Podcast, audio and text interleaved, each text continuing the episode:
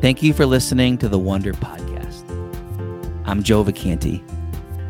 It's our desire that you would take this message and that you would choose to live the life God always imagined for you.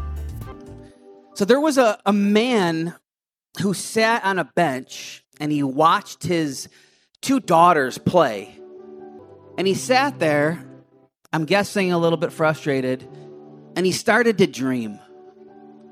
And he, he dreamed about a place that parents and kids could actually play together. He dreamed about a place where fathers could play with their daughters and moms with their kids, grandparents with their grandkids, a place where they could have fun together and play. Walt Disney. And this was his dream. It was his dream that changed Central Florida. In 2018, the sales tax just on the tickets, people who bought Disney tickets, the sales tax collected by the state of Florida was $409 million just in the sales tax. I, I, was thinking if he didn't dream, can you imagine the local politicians in the, in the state saying, uh, we just lost $409 million? Think about all the, the social programs and, and resources and people that $409 million could help. And yet, if that one man didn't dream, it would be gone. But his dream went even further. There is the economic impact of all of us who like to travel down there to Disney and everyone all around the world. When they go down to Central Florida, they have to stay in places and hotels and restaurants. So in 2019, they did a, an economic impact. What is the impact of all these people coming? First, hundreds of thousands of jobs for people because people are coming to stay in places and go to all the things that you have in Central Florida.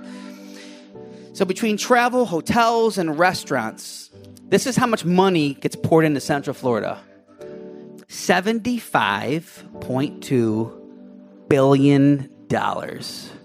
Now, can you imagine if you're the local government saying, uh, We're having trouble in the state of Florida because we just lost $75 billion worth of investment in our state. What happened? Where did that money come from? Oh, this this one guy who had a dream. He uh, he moved it to Buffalo. Took it out of Florida. Can you imagine today that a single dream, a single company helped shape a part of a state? And here's my question for everyone here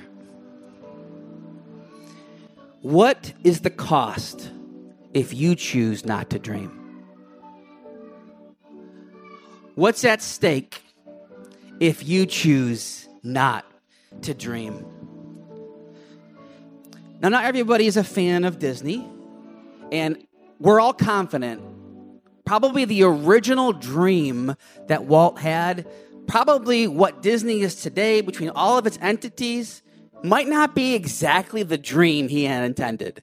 Sometimes the dreams get started and they kind of go a little sideways. And the same was true for Jesus.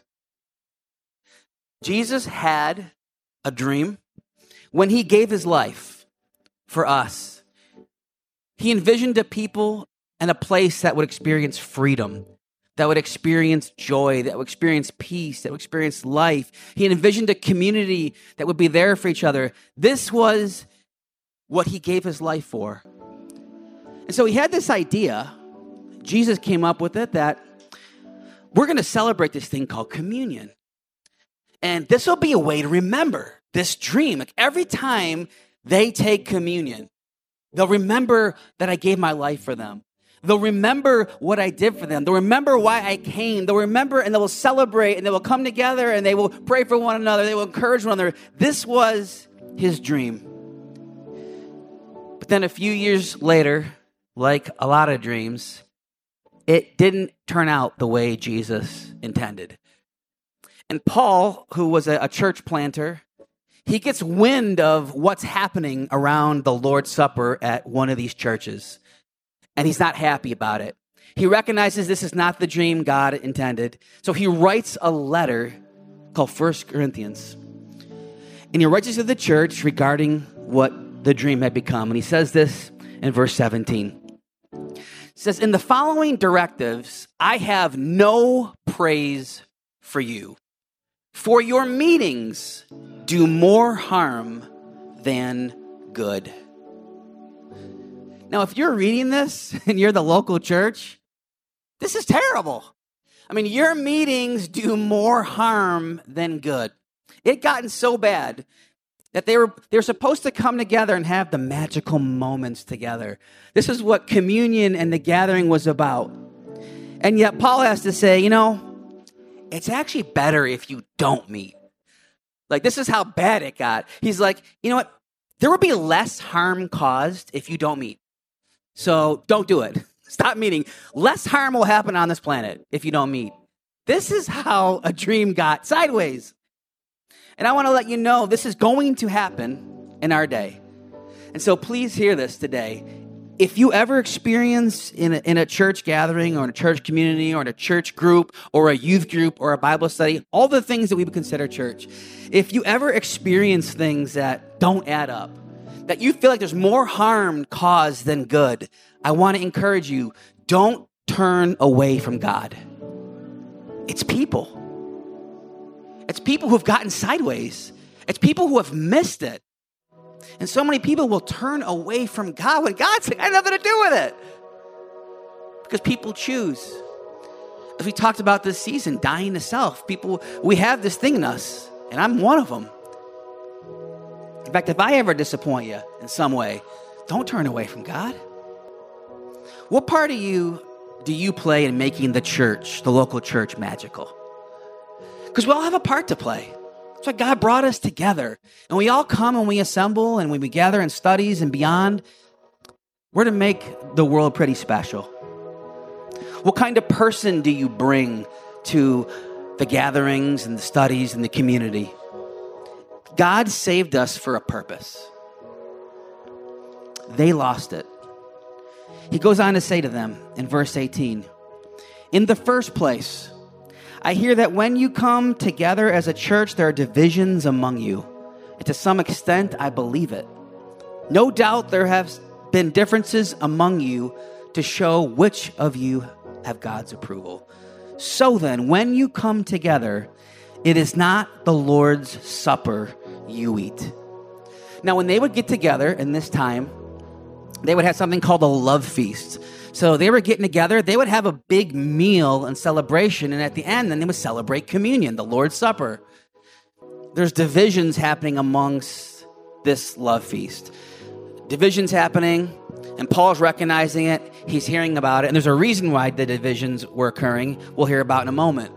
But people are being divided. This is not actually accomplishing what God had in mind. And Paul gets upset about it. But I love that he says, So when you come together, it's not the Lord's Supper you eat.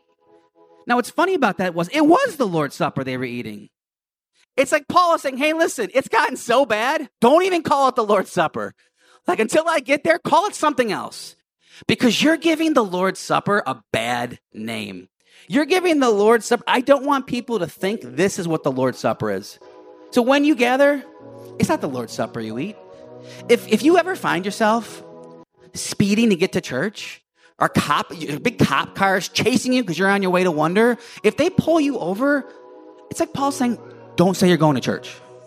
Like, just say you're going somewhere else. Or if they pull you over and demand, where are you going? Say a church in Hamburg. I'm just going that way. If you're coming from South Towns, I'm going up to the north church. The, don't even say you go to wonder. Don't do it. We don't want people thinking that, that this is about. But Paul does call out eventually what their hearts were lacking.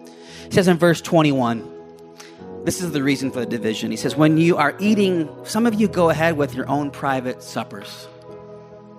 As a result, one person remains hungry, another gets drunk. Goes on to say, Do you not have homes to eat and drink in? Or do you despise the church of God by humiliating those who have nothing? What shall I say to you? Shall I praise you? Certainly not in this matter. He was calling out something that was pretty obvious their selfishness.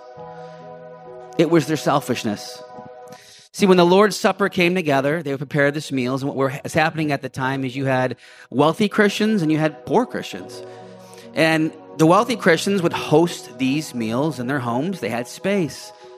But the Christians who were poor, they were out working all day. You know, they had to work longer hours.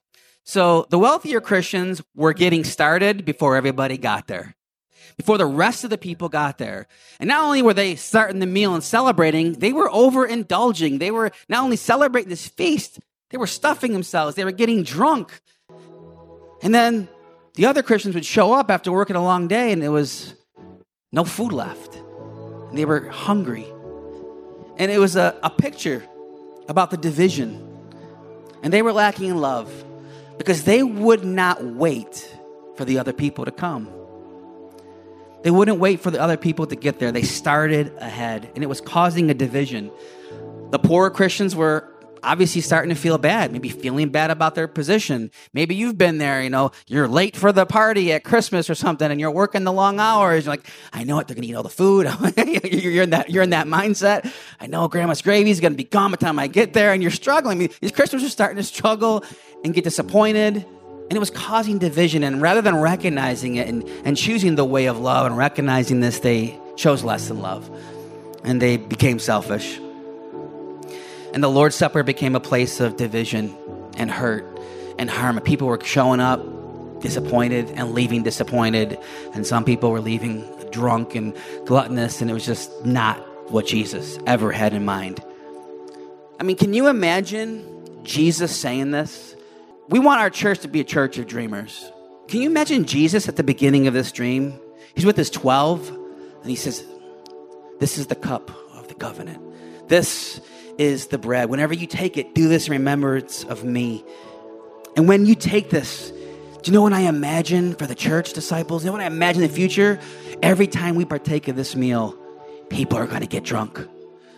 And I imagine that whenever we take this meal, there's going to be divisions. People are going to be upset. People are going to be hurting. This is going to turn into something that's going to hurt people. And then there's going to be a point in this dream of mine, this vision of mine, that people would say, rather than saying, Jesus is everything, they're going to say, I wish we didn't have this. I wish we wouldn't actually meet. It's actually causing more harm than good. This was never Jesus' vision. And I also thought, imagine Jesus as he's casting the vision. It also, when you have a dream and you start dreaming, it's never easy. Because as Jesus is actually casting the vision and his hope for the future, one of the people in the room, they get up and they leave. It was Judas. He's in the middle of casting his dream, casting his vision. He knows one person's got up. Not only they leave, they left, and they were on their way to betray him.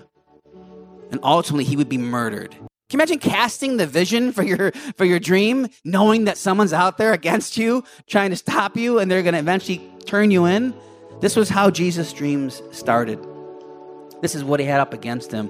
When you dream, you're going to have some things you'll have to face, things that won't be easy. So Paul gets pretty upset about what the dream has become. He gets pretty upset. So he doesn't say in the letter, "Hey guys, it's okay. Like I know you're trying. You see, there are, there are times to speak in the voice of a healer. And then there are times where you got to just speak commands. There are times where you got to just challenge people. And because of what it had become and how serious it was, it demanded a commander, it demanded a challenger. Here's what Paul says to the church that was doing these things at the time. So then, whoever eats the bread or drinks the cup of the Lord in an unworthy manner, will be guilty of sinning against the body and blood of the Lord. Everyone ought to examine themselves before they eat of the bread and drink from the cup. For those who eat and drink without discerning the body of Christ eat it and drink in judgment on themselves. This is why so many of you are weak and sick, and a number of you have fallen asleep, which is another word of saying they had died. He says, So then, my brothers and sisters, when you gather to eat, you shall eat together. Anyone who's hungry, eat something at home. So when you meet together, it may not result in judgment. He said, No more of this. Start eating together. You're going to wait. If you're hungry, eat at home. See, Jesus' dream was not about greed, it was about generosity. Jesus' dream was not about selfishness, it was about giving your lives for others. It wasn't about division or classes or races or male or female. It was supposed to be a place of unity. That was his dream. They obviously received this letter, a challenge, and the good news is we know that they kept on celebrating the Lord's Supper because we're celebrating it today. Like it carried on. But they had to be redirected. They were challenged to reimagine what they were doing. And that is the challenge for all of us today. Is to reimagine what your life was supposed to be like. That if Jesus gave his life for us, he has some things he wants us to do. As you read in that passage, he's created good works for us to do. And maybe you're a person who once had dreams or dreamed of a better world and better things you wanted to do, and you just you got off course. Maybe it didn't happen right away. Maybe you got discouraged, you got disappointed, you got tired, you got disillusioned, you're doubting. If you're here today, I want to remind you redirect your life. You get one life to live. For us not to dream and to create the world God had in mind is a waste of our lives. Let us be people who dream again today. Now, some of you will hear this today and say, All right, I'm going to do it. When you do, you're going to have some uh, obstacle. You're going to have some enemies that will uh, come your way. So I want to warn you what they are. Albert Einstein, Walt Disney, Mother Teresa, Jesus, and you all have something in common time 24 hours. The church you read about, they were gluttonous with their appetites and their drink. And in our day, we can become gluttonous with our time and overindulge in ourselves. We all have 24 hours in a day. If you're a person who's going to accomplish dreams for God, you got to choose to manage your time. You got to tell your time where to go. If you need help with time management, there's tons of resources out there and people who love this stuff. But that's one of the reasons why people don't accomplish their dreams. The difference is those who choose to say where their time's going to go. Second obstacle, a wrong dream. See, I think we think dreams have to be big. Jesus' communion dream started with 12 people in a room. And yet today, billions celebrate. See, we don't have to start large. We can actually start small. And that's why some people don't even start their dreams because they dream so big and they get overwhelmed, they, they don't even know where to start. It doesn't have to be big, it just has to be significant. We just have to start. You know, one way this can be practical if you don't know where to start when it comes to dreaming, why not help someone else accomplish their dreams? I mean, this season's called dying to self. Maybe the starting point is helping someone else accomplish their dreams, helping them take one step. And where this plays out ultimately can play out in marriages, families, friendships. Imagine what our families could look like if brothers and sisters said, Hey, I know you got this dream. How can I help? What's one thing I can do? Imagine relationships. It says, Hey, what can I do to help accomplish your dreams? Imagine what that would do for friendships, relationships, and marriages. How can I help? It's such an easy start, and it's a way to accomplish and help someone accomplish their dreams. And then there's the enemy of paralysis. You walk out here and say, All right, let's dream. Let's do it. And you're overwhelmed. you know, we got fired up here. Now you walk out and you're overwhelmed again. Where do you start? I think if we look at Christ, he gives us a great example of where dreams can start, the kind of dreams we should be dreaming. See, Jesus gave his life for every one of us. And Jesus made every one of our futures greater because of him. The dreams that we dream that help make other people's futures greater, and that's a dream worthy of something. Dreaming things that helps make other futures brighter. And when you accomplish those dreams, what an easy way when someone says, Why, why are you doing this? Well, someone else's dream made my life great. And his name was Jesus. He's changed my life. That is such an easy place for us to start. And dreams, they're not really about fame because we're we're working to make Jesus famous. That's that's our agenda as a church and as Christians is to make him famous. So don't worry about dreams being famous. Worry about our dreams being significant. We were meant to live a life of significance. You were meant to live a life of significance. And the reason why I know this is because, and the reason why I know you already believe this is because we already read it today. It said in Ephesians 2, and I'm going to read the verses before it Ephesians 2 8.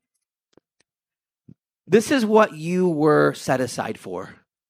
This is why you've been dedicated to God. It says, For is by grace you have been saved through faith.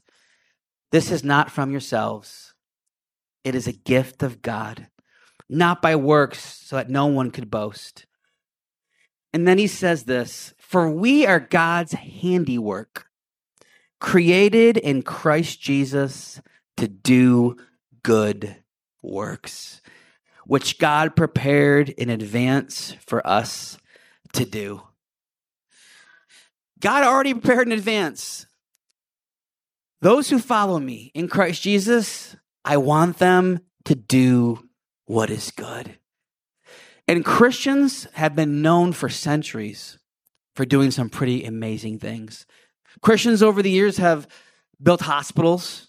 Christians over the years have uh, built universities. And no longer do we know that that's even the, the vision of a university, because, like I said, dreams sometimes over time don't look like they did. But in the beginning, Christians were known for that.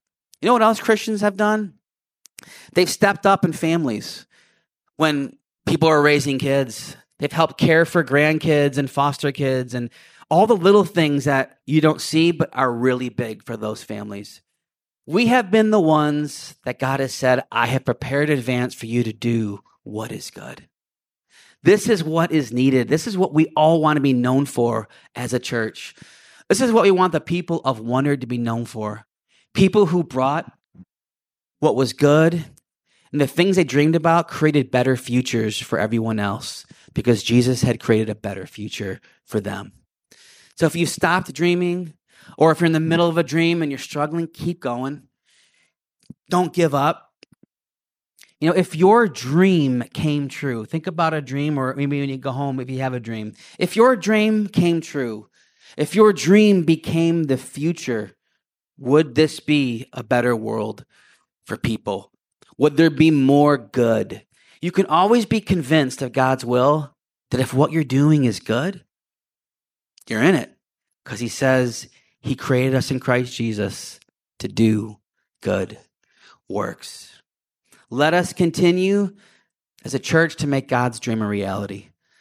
Let us this season, and it begins sometimes with dying to self, with saying, I'm going to take some of my time that I'm spending on myself and I'm going to set aside some of it to create the world God had in mind so that other people could live and experience a great life. May we be a church that's known for this, known for our dreams.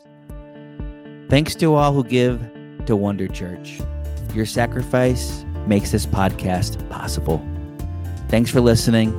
Let this talk do only what Jesus can. And live your life in such a way that'll make the world wonder there must be more.